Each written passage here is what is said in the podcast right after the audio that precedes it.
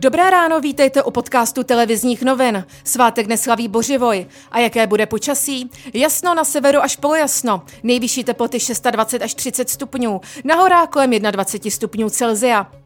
A teď ke zprávám. Česku už jsou pouze tři okresy, které aktuálně nemají žádné pozitivní případy na koronavirus. Šest krajů zavedlo povinnost nosit roušky ve všech zdravotnických zařízeních, lékárnách a také na úřadech. Nemoci COVID-19 v České republice v tuto chvíli odolávají pouze tři okresy, a to Český Krumlov, Domažlice a Cheb. A i v mnoha evropských zemích se kvůli zhoršující epidemiologické situaci znovu zpřísňují ochranná opatření. Například v Řecku je rouška nově povinná i v menších obchodech. O něco mírnější pravidla zavedlo Chorvatsko. Roušky jsou povinné jen v hromadné dopravě, obchodech, nemocnicích nebo směnárnách. Pražský primátor Zdeněk Hřib dnes svolal Bezpečnostní radu hlavního města. Rada by se například měla zabývat připomínkami k vládnímu semaforu, který začne platit od příštího pondělí.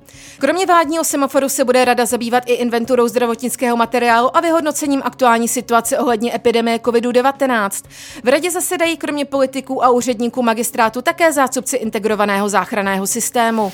Prezident Miloš Zeman jmenoval 33 nových mladých soudců. Je mezi nimi 20 žen a 13 mužů. Do funkce předsedů soudu uvedl také Jaroslavu Pokornou a Alexandra Krysla. Ti povedou Pražský městský soud a Krajský soud v Plzni. Na pražském magistrátu se nyní tvoří několika hodinové fronty a to kvůli výměně řidičského průkazu. Podle ministerstva dopravy do konce roku skončí platnost průkazu více než půl milionu řidičů.